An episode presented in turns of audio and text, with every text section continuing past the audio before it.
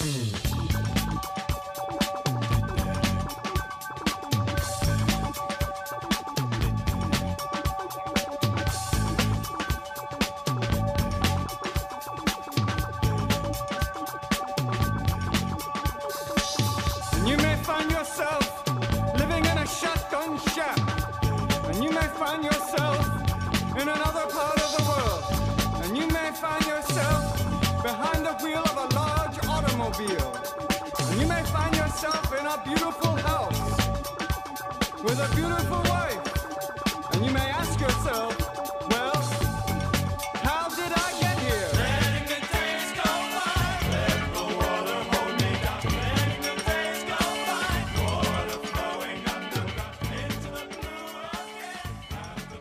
How's it going, everybody? This is Chris. Welcome to episode 194 of X Lapsed, where uh, we're back to uh, business as usual with uh, the folks at Sword. Um, for the first time in, well, since the first issue of Sword, uh, we're not all tied up in symbiotes and venoms and nulls and kings in blacks and uh, all that stuff that uh, very few of us actually cared about. so we're back to business here. So let's get right into it.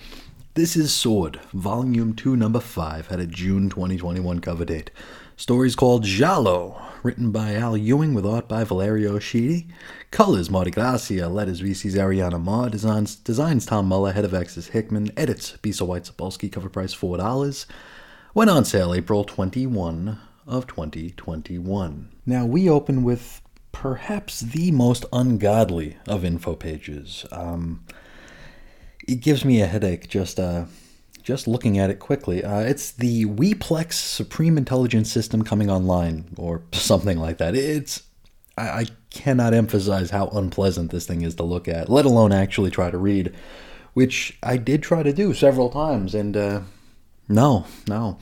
Um, let's get into comics here. This uh, takes us to Plant J453 where a snark ugh, named Prince Weasel is appealing to uh, the Supreme Intelligence for safe passage into his utopian Kree sector as he's being fenced in by the Zenrux, I think. You know, and I'm, I'm sure this makes a whole lot more sense to people following the Marvel cosmic stuff, but I do not have the context nor the interest. Now, I think this scene is meant to be picking up from the one that we saw in Sword number 3, when Manifold visited a Snark who was then assassinated after he left. And if I were to guess, it's probably leading to whatever the final annihilation thing is going to be. You know that uh, that story that we found out will include uh, or lead into that Cable Reloaded one shot that we uh, we talked about a little bit not too long ago. Anyway, the uh, Supreme Intelligence. I don't know if this is the actual Supreme Intelligence. I don't think it is. I think this is one that was like grown from like a, a magic bean by uh, Marvel Boy or something like that. Whatever the case, he turns uh, uh what is it, Prince Weasel. He he turns Weasel down, and then Prince Weasel himself is assassinated, stabbed in the back by a hooded figure. Huh, I wonder who that might be. Double page spread of roll call and cred. We got Fabian Cortez, Jean Grey, Magneto, Professor X, Storm, Emma Frost, Brand, Redacted, Amelia Vought, Redacted, Weasel, Condor, and Elijah. And I think those are all three of those are, are snarks. Back to comics, and we're at the hatchery where Fabian Cortez is emerging from his gold ball. He's met by Jean Grey, who is uh, now wearing her early 90s Jim Lee costume. I have no idea why our characters are hopping into their old duds with such frequency. Uh, hopefully, we'll eventually find out. Maybe this is just a, uh, I don't know, an Easter egg for uh, us older fans. I don't know. Anyway, she informs Cortez that she uploaded his Cerebro back up into his husk. And so Fabian looks around for, uh, you know, the mutant cultists to chant the word mutant at him over and over again. To which Jean tells him they're not doing that today. And in fairness, I mean, how many times can they do it without the novelty wearing off? They, they'd probably have to assemble something like three or four times a day for Quentin Quire alone, so I could see them skipping one or two. She then tells him that he'd better not dally because he's got an appointment with the Quiet Council set up by Magneto. And uh, they don't even give him the chance to go put on a pair of pants.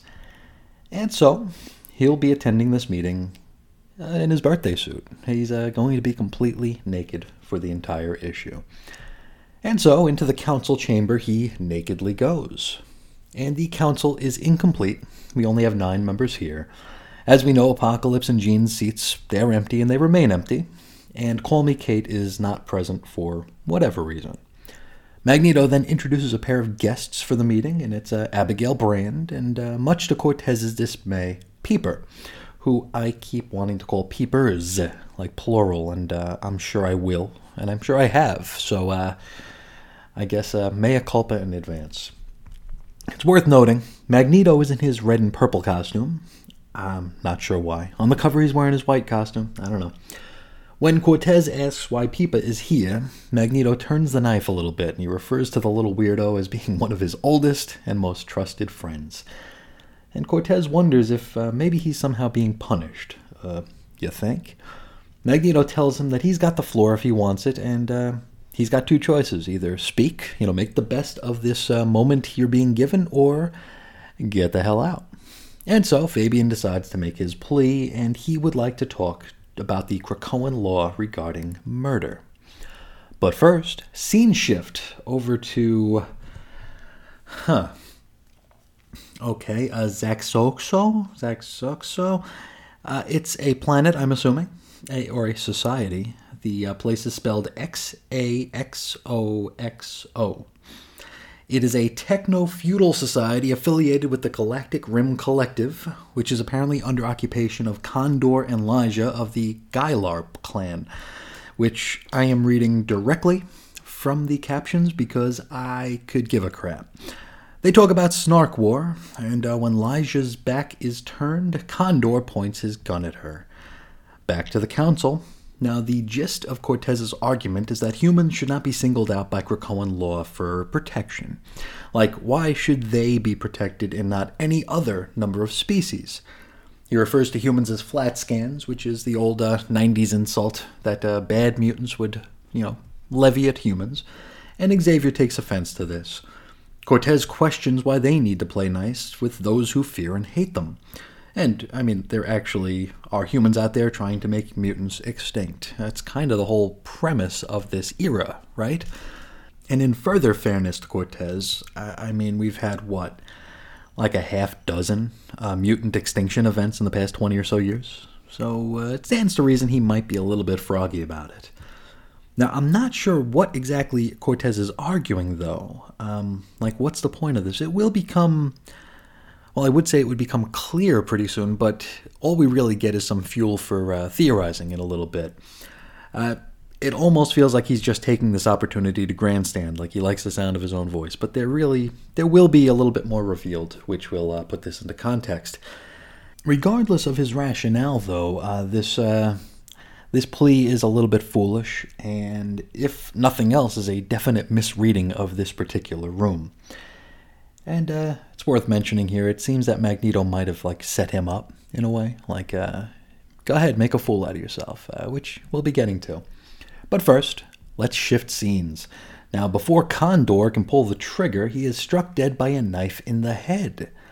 This is a knife thrown by a certain shadowy someone alongside Sword member and former acolyte Amelia Vought. Now, Vought states that uh, she didn't have anything to do with the killing. She's just here acting as a transporter. Then that shadowy someone picks up their knife and kills Lyja. So, uh, looks like we got the uh, Snark War hat trick here. Let's go back to Krakoa. Now, Cortez, after, you know, spooing his spoo here, he has left the room speechless, and it's, uh, it's pretty awkward. Even more so when we remember that Fabian is literally letting it all hang out at the moment. The silence is broken by, of all people, Peeper, who, rather than addressing anything Cortez has brought to the table, decides to uh, change the subject a little bit. And he just says, Hey, Fabian, what's your mutant name? You know, because people have real names and they have mutant names. Cortez says his name is Cortez, and then he waxes on about the history of his name and bloodline.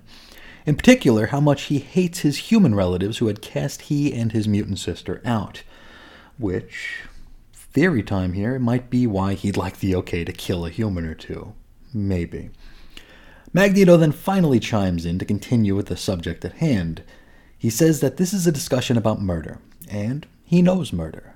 He knows that what murder comes down to is a simple choice.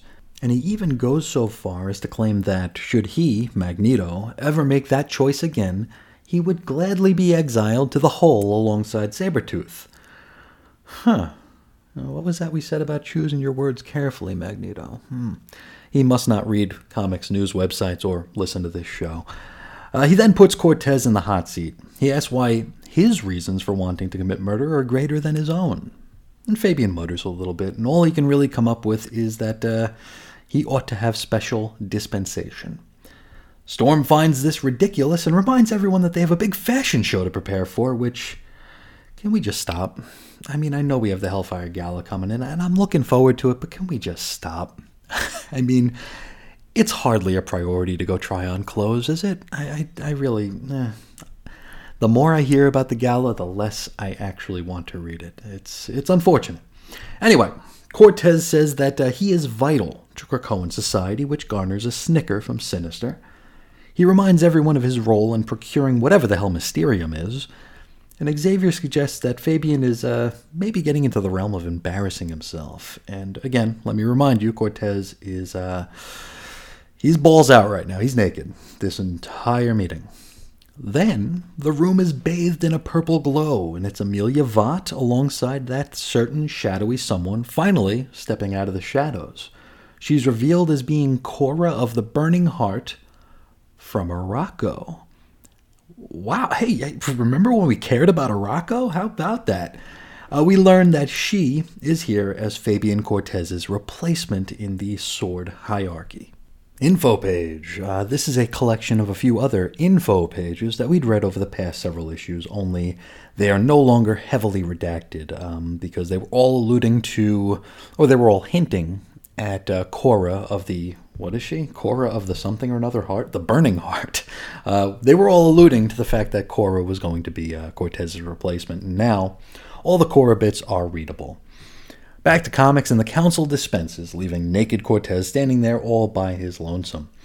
It's worth noting that Professor X tries to make a little bit of time with Amelia Vought, which is a callback to uh, Uncanny X Men, I believe 310 or so, where it was revealed that she and Charles knew each other before he formed the X Men and had themselves a, uh, I don't know if we'd call it a fling, but a, uh, mutual admiration. Now, Magneto accompanies Brand and the rest of the Swordsters up to the peak, and they talk a little bit more about the kill no man slash kill no human law.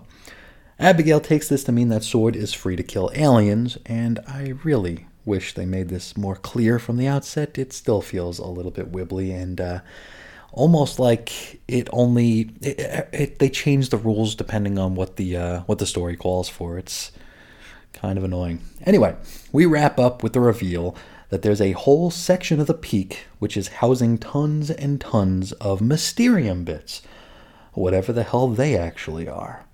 But that's where we leave it. Next episode oh boy, I am excited, and I'm not saying that sarcastically. This is a book that I've been looking forward to for a long, long time, and I cannot wait to finally get down to Way of X business. I think that's going to be a very fun conversation, and um, I think it might turn into a uh, like an X Men Seven situation where we talk about this a lot. It's uh, it's going to be a good time, and I hope you're uh, you're all there for it. But that's next time.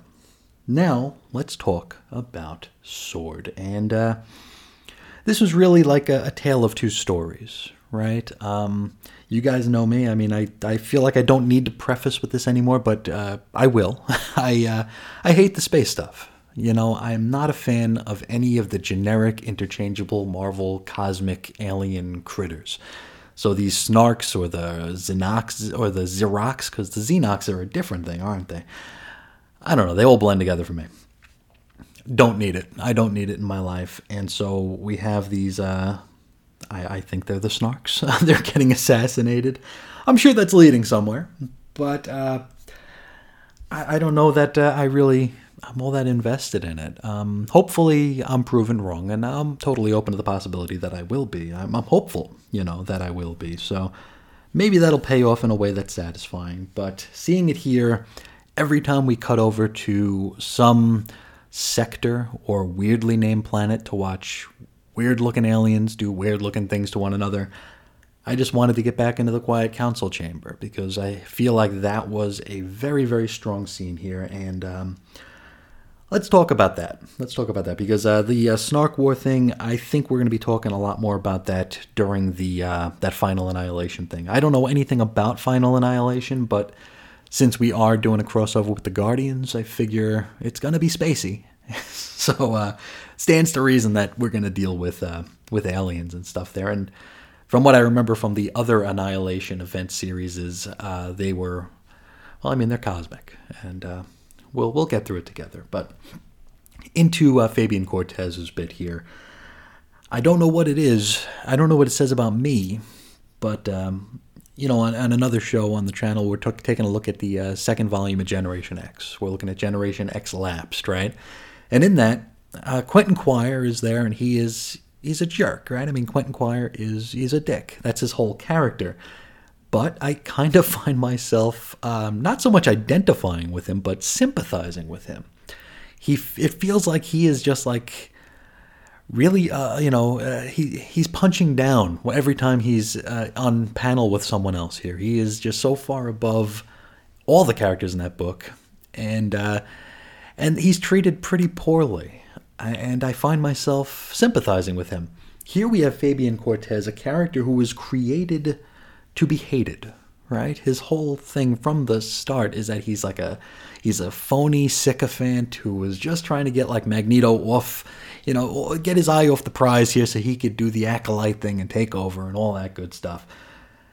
And here I am kind of sympathizing with him. It's very very strange. And I mean, I'm not a fan of heroes killing. You know, it's I, I understand heroes killing and I I know that there's a time and place for it putting the law down for Krakoa, the kill no man slash kill no human thing, I get what they're going for here. It does implement a, uh, I don't know, a, an obstacle. So you have to be a little more creative. If there is a human who's doing something that's going to that's going to endanger a lot of people, you have to be. Well, I mean, you have two choices. You could either be smarter about it, or you could send X Force in and turn you know, turn the head the other way and be like, "Is it over yet?" Because that's kind of how that book goes. But from what little actual information we get from Fabian Cortez here, we can see that his problem with humans is uh, a little bit closer to home. It's um, it's not just the whole fear and hate thing. It's it's family who turned him out, and I don't know if he was looking for permission to kill his family members or was this just a, you know, uh, I want to be on X Force level, kind of above the law, sort of a sort of a deal here it's a question worth asking, though it might have had a little bit more oomph if it was less uh, less wibbly wobbly in the uh, in the verbiage, because sometimes it feels like our characters can't kill anybody, and sometimes it's like I mean, we had that issue of New Mutants ages ago where Magic asked a couple of aliens like, "Hey, are you guys human?" and they said no, and she was, "Okay, then I can kill you." It kind of feels like we're building a house on swampland, right? There's no real foundation here. It just we're just going with the flow. We're just not questioning anything. Um, I also want to mention the quickness with which uh, Cortez is replaced in Sword. If it was really going to be this quick, why did they even give him the spot in the first place unless it was to further embarrass him? I feel like maybe that's why I'm sympathizing with him here because this feels like he's being bullied almost. He, uh, since he's come back, you know, since the uh, sword, the launch of Sword, he hasn't really done anything all that bad. He's just a jerk. But he hasn't uh, he hasn't hurt anybody. He hasn't really done anything to warrant people picking on him uh, the way they are here. And, and again, I don't know what this says about me, but I feel like some of our baddies are getting like the fresh start. They're getting the you know the clean chart and everything's wiped off their permanent record. We've got Magneto, we had Apocalypse, we got Mystique, we got Exodus, Mr. Sinister. They're all on the Quiet Council. They're all dictating laws. They're all like running the mutant uh, people, right? But Fabian Cortez can't get that. It's very. It's very weird here. I mean, because if we stack up the atrocities of uh, the people on the Quiet Council and Fabian Cortez, it'd be like comparing a jaywalking ticket to like a like a triple homicide, right? It's it's it's not apples to apples here. It's very, very strange. Um, But what this does is it kind of sets him up to be an antagonist, right? Why would he throw in with these people who would uh, just dismiss him, you know, just toss him away as soon as they found someone better? And uh, they didn't waste their time looking for someone better here, and they pulled in a, uh, a Rocky of all uh, of all peoples, right? So I think we're setting Cortez up as a uh, as an antagonist, or at least a thorn in the side here, and I'm really looking forward to that because he's a really good pain in the ass. So I think this is going to be a lot of fun. I hope we get more of this and less of the snark stuff, but we can't always get what we want, can we? Um, Mysterium. Don't know what it is. I don't know if I'm supposed to know what it is. Uh, again, I don't know the Marvel Cosmic stuff. Mysterium, for all I know, could be a brand new thing or it could be something dating back to the 70s. I really don't know what it is. The fact that Sword is like hoarding it, and we know that Abigail Brand thinks more uh, galaxy wide, universally than Krakoanly. Um, I feel like this is going to play out on the wider cosmic landscape here. I don't know if this is going to be like Sword's version of the Krakoan magic meds. Not to say that the Mysterium will cure people, but maybe it's like a commodity. Maybe it's something that other alien races are going to want. And in having so much of it, uh, Sword will be able to maybe control some conversations, maybe be able to get like a seat at the table, you know, like we have with Krakoa and the UN. I mean, I'm just freestyling here. Uh, for all I know, it could be uh, something that they're just going to weld together into a cosmic beam that's going to shoot something. I don't know. But the fact that they're hoarding it tells me that it is a commodity or they're looking to make it a commodity. And uh, that could be interesting. I think that could be an interesting story to tell what else? What else? I, I, thought it was neat seeing Professor X uh, chat up Amelia Vought. That was a uh, the issue where it was established that they had a history. Again, I think it was Uncanny X Men number three hundred and ten. This was uh, one of the Scott Lobdell stories that is almost universally uh, appreciated. You know, Scott Lobdell's run is uh, I don't want to say uneven because I enjoyed most of it, but uh, unappreciated. It's um, unevenly uh, reflected upon. Uh, I feel like people lump a lot of the 90s excess into the Lobdell run. And, and, while there was some of that, to be sure, I mean, we did have Age of Apocalypse, we had Onslaught, we had all, you know, all size and shape of crossover event. Um, but uh, one thing that a lot of us agree on is the quiet issues of Scott Lobdell's are perhaps uh, among the better issues of X Men of all time. And the Xavier Vought issue is uh, is no exception. I, I, do remember that you had to read some of it sideways. It was John Romita Jr. on art, and I remember uh, it's not a fun book to read in that it has a lot of that uh, that Liefeldisms in it, where you have to turn the page sideways. You have to hold it. I, and for all I, I'm, I might be misremembering. It might just be like one time you had to do that, but I felt like I had to do that a lot. and I could very well be mistaken, but that's one of my uh, one of my main takeaways from that issue. Despite really, really enjoying the uh, the story within. What else is worth mentioning? Um, Storm talking about the big fashion show coming up. We're in the middle of a meeting talking about murder. Uh, please, I mean, let's. Uh, there's a time and place to talk about the damn gala. Uh, can we like not have it in the middle of a meeting? It's really annoying. Gets more annoying every time we hear about it. It's like if you're in a meeting at work and you're coming up on the end of year and you have to have all your ducks in the row and someone at the end of the table goes, oh, "What about the what about the Christmas party?" You know, and it's like, "Just shut up. Please. It's a time and a place." But for the most part, I really enjoyed this. It's nice to get back to um, actual sword stories here. Never thought I'd say that you know, but I did enjoy the first issue, which I did not expect to. And the, you know, the uh, King in Black issues weren't bad by any stretch, but I just don't have the interest in the uh, the King in Black stuff, and it just felt like a, uh, I don't know, it's a it's a thing where you know how the sausage is made, and it felt like an artificial way to zhuzh sales on Sword uh, to make it look like it was like an instant hit, and I mean it it was uh, it didn't really work all that well, but I don't know. It put them it put them on the table for some people who were uh, maybe completionists for Venom stuff or King in Black stuff. But That's all I got to say. Uh, the art was fantastic, as uh, we've been, you know been accustomed to from uh, Schiti. It's great, great stuff. Uh, worth a look. If you were scared off by the King in Black stuff, uh, I think you're safe to come back, uh, even if you hate um, Fabian Cortez like so many of us do. But that'll do it for our discussion of this issue. Let's hop into the mailbag here. We got a couple of letters to get to. First, from Damien, talking about New Mutants number 16. He says, I clearly have a higher tolerance for other world stories than you because I really enjoyed this issue of New Mutants. It helps that Vita Ayala appears to be going for an Alice in Wonderland riff rather than a D&D one. And for folks who haven't read uh, New Mutants number 16, um, Dani and uh, Karma went into Otherworld to rescue a missing child who went through the Otherworld gate and kind of got themselves into some trouble. And again, I talk about my fatigue with certain subjects and topics, and Otherworld is among them. And perhaps at the tippy top of that list, because can we just not? I'm very, very tired of it here. Um, it is presented differently. I, I mean, we're going full on Alice in Wonderland here. They're following a white rabbit. You know, it's uh, it's very much Alice in Wonderland rather than the uh, the druids and the whatever the hell Saturnyne stuff was uh, was doing there. But still not a fan of it. I, I want just a break from a place that I really don't care about. You know, tell some New Mutant stories on Earth. you know, tell some Excalibur stories on Earth. Just tell Earth-based stories for oh, just for a minute. Just for a minute. Damien continues. My favorite thing about the revamped New Mutants is how Claremontian it is.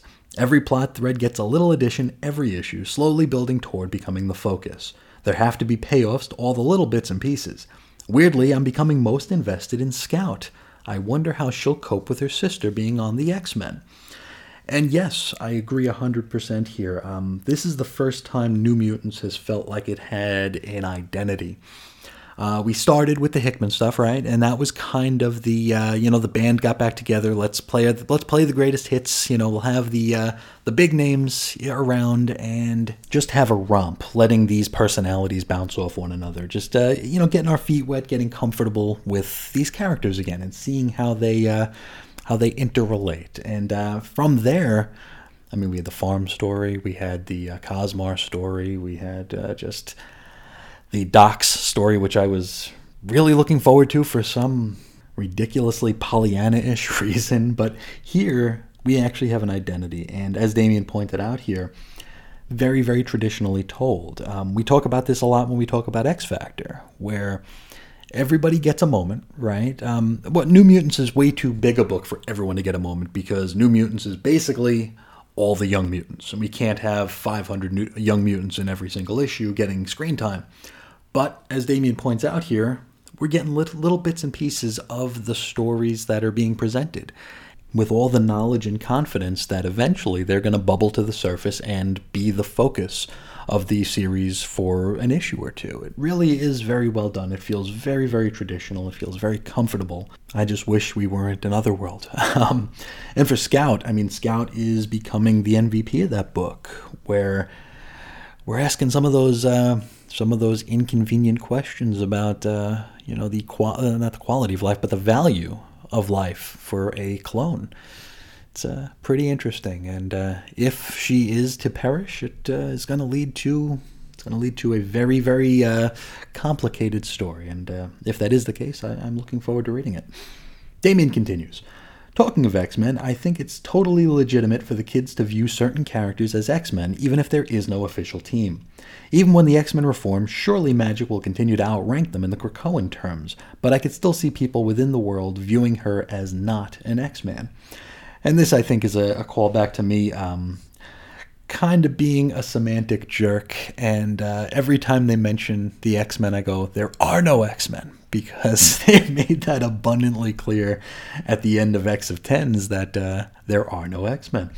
So it's just me kind of you know taking taking the pee out of it, right? It's uh, just me holding the editor's feet to the fire for not uh, being a little bit more clever about how they present the characters. Uh, Damien continues. You seem to be dreading the storyline going into Asgard, but I imagine that Rod Reis will deliver the most amazing depiction of Asgard. Then again, is Tyr on Asgard? Can Cerebro back up from Asgard? Needless to say, Rod Reis does a fantastic Otherworld. I get my new comics digitally, but I feel like I'm missing out by not getting these on paper. I might have to buy them again. And I mean, Rod Reis, how many different ways can we say how brilliant his work is? Because it is just phenomenal here. I and it's funny you mentioned feeling like you're missing out in seeing it uh, on digital only. I almost feel like I'm missing out seeing it on paper only because sometimes uh, I used to do reviews and I would get uh, I would get preview comps. So a lot of my reviews were done from digital material. And there are some times, uh, not always, but there were some times where the art in the digital version, the colors, the vibrance, it just popped and it was just gorgeous. And then I'd get the paper version um, because you know these were books that I was getting a month later, and uh, I found them to be lacking almost, like just not as bright, not as lush. And it's interesting because now I'm wondering like which which format would make uh, Rod Reis shine the most? And uh, I mean, I'm sure on both they're fantastic because it is Rod Reis. And I have absolutely no doubt that his Asgard would be just absolutely, you know, uh, mouth gapingly gorgeous, right? It's definitely would be something that that's worth looking at. Uh, it's just Asgard bores me. so the story is not what I look forward to, but the art I mean, uh, I'll say it now. Uh, I'll, uh, if that does come, if it does come down to that, I will probably start my little review portion by saying Rod Reis did the heavy lifting here, and that's no fault of Vita Ayala. It's just Thor is a bore to me, and Asgard is uh, also boring to me. Uh, Damien continues. Based on recent issues, New Mutants may be edging above Marauders for me as the best Reign of X book. I am loving this run. And yeah, I mean, my otherworld bias notwithstanding, it is a very, very strong book. And like I said just a few minutes ago, it, actually feels like it has a reason to exist. It has a direction. It has an identity. It's it's good. It's very, very good. Um, Hellions is still my book, but uh, New Mutants is is moving up the charts here for sure. Damien continues, You're going to hear from me sooner than you might expect, as I picked up the two part X Men in the Vault story, even though I usually skip X Men. I'm looking forward to hearing your thoughts, as I remember being unsure about it when I read it. And uh, we will be talking about that in an episode or two. Uh, I'm really, really looking forward to chatting about that two parter here because uh, it was a weird one. It was a weird one. There was uh, some stuff to like in there, there was some stuff to not like in there. It's. Uh, there was some stuff to be creeped out by in there, so it's going to be a, a fun little conversation. Uh, Damien wraps up with Anyway, until Wolfsbane swaps bodies with the Karate Rabbit, make mine X lapsed. Well, thank you so much for writing in about that issue there, Damien, and I'm really looking forward to getting into the, uh, the X Men email here. Uh, next up, we got Evan talking about Cable number 8. He says, I liked Cable number 8. You're right that Domino seemed different from her more recent appearances, but I think there might be a reason for that. I mean, beyond just Duggan writing her differently. I don't think we've I don't think I've seen her interact with Kid Cable before, so maybe her aloofness was just a reaction to him. He's not a bad guy, but he still eliminated her longtime ally. Or maybe it's the effect of multiple resurrections. Remember how adamant she, adamant she was that she kept her trauma when she was brought back and then didn't care when she came back without it. That's true. That's true. And yeah, I mean the uh, the conversation between she and uh, Nathan was maybe purpose maybe purposefully aloof in that she really didn't want to bond with him. She didn't want to connect with him because uh, well, what had happened where where he killed her uh, on again off again lover and uh, replaced him.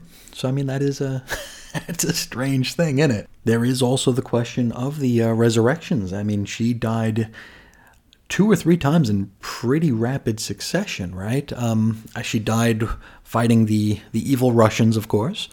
Then I think she died like an issue after that, and then she died in uh, Wolverine number one, where uh, Wolverine slaughtered her, I think. So she died a lot, and uh, seems to remember none of it. So maybe there is uh, something to that. Uh, Evan continues. Or maybe it was just Duggan's interpretation of her powers bleeding into the character, as if she just kind of went with the flow. I think I would enjoy seeing Duggan write Domino and work in some of those darker elements that we're missing here. I think I would like Duggan writing any character.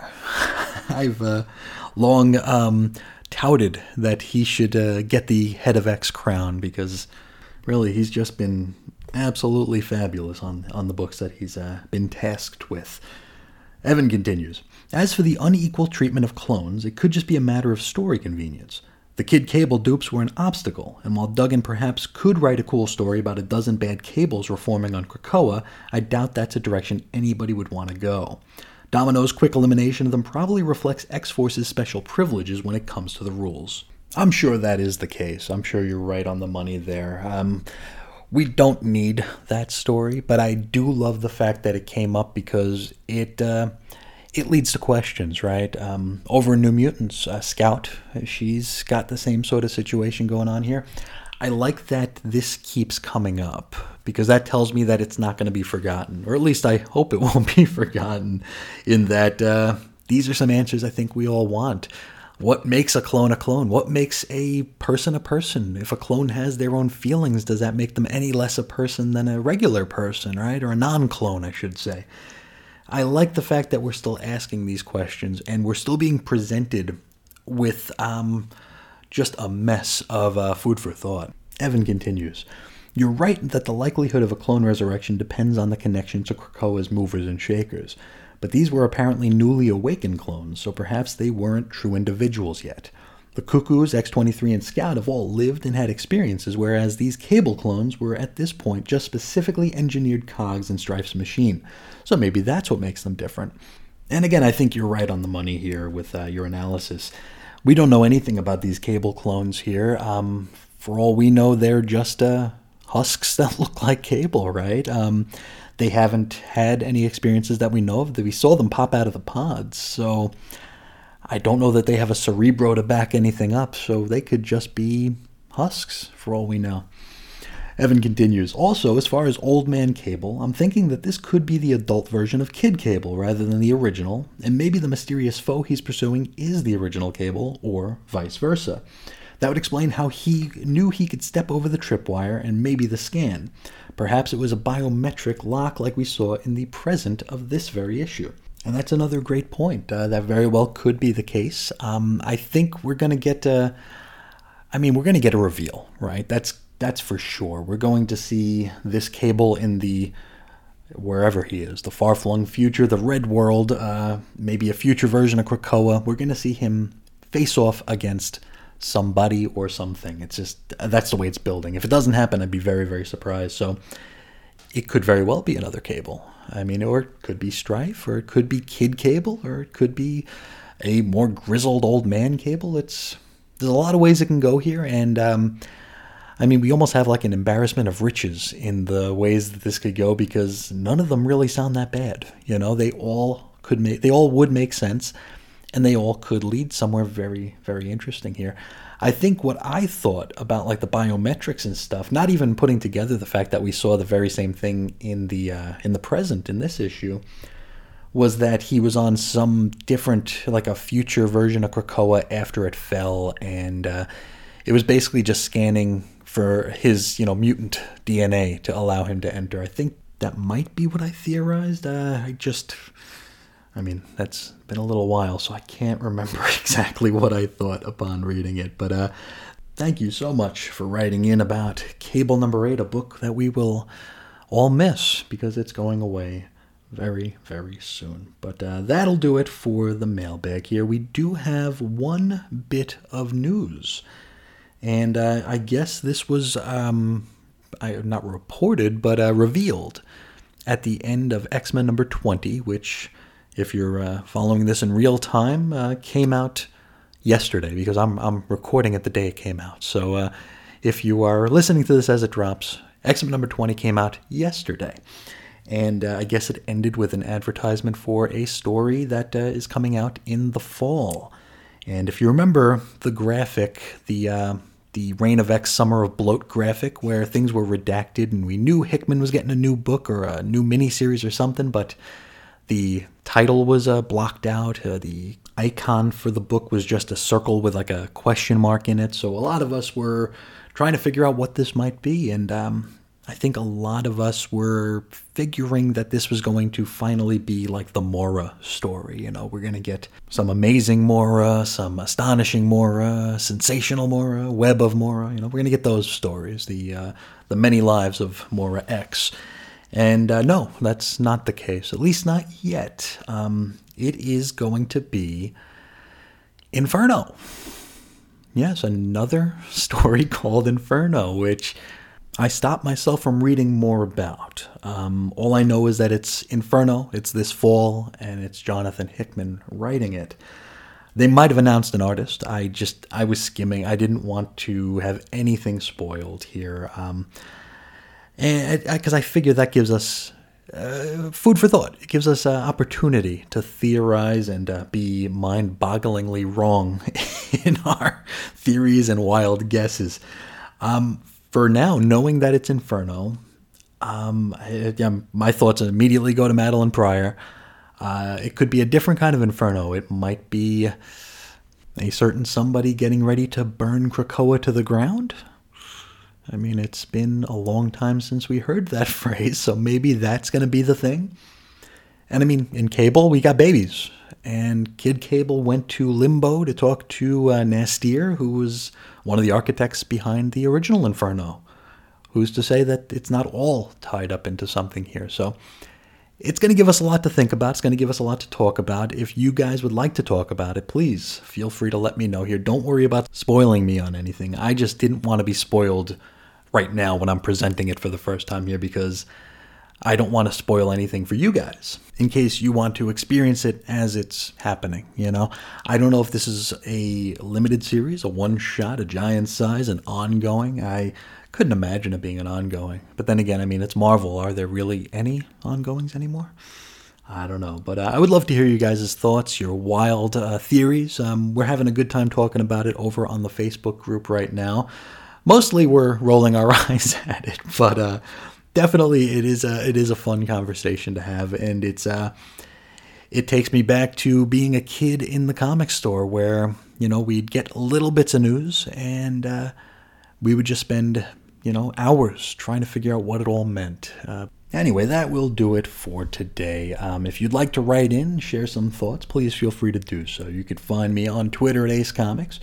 Uh, you can find me on Instagram at 90s X-Men, and you can shoot me emails at weirdcomicshistory at gmail.com. You can find blog posts and show notes over at chrisisoninfiniteearth.com. You could hang out at that aforementioned Facebook group. It is 90s X-Men on Facebook.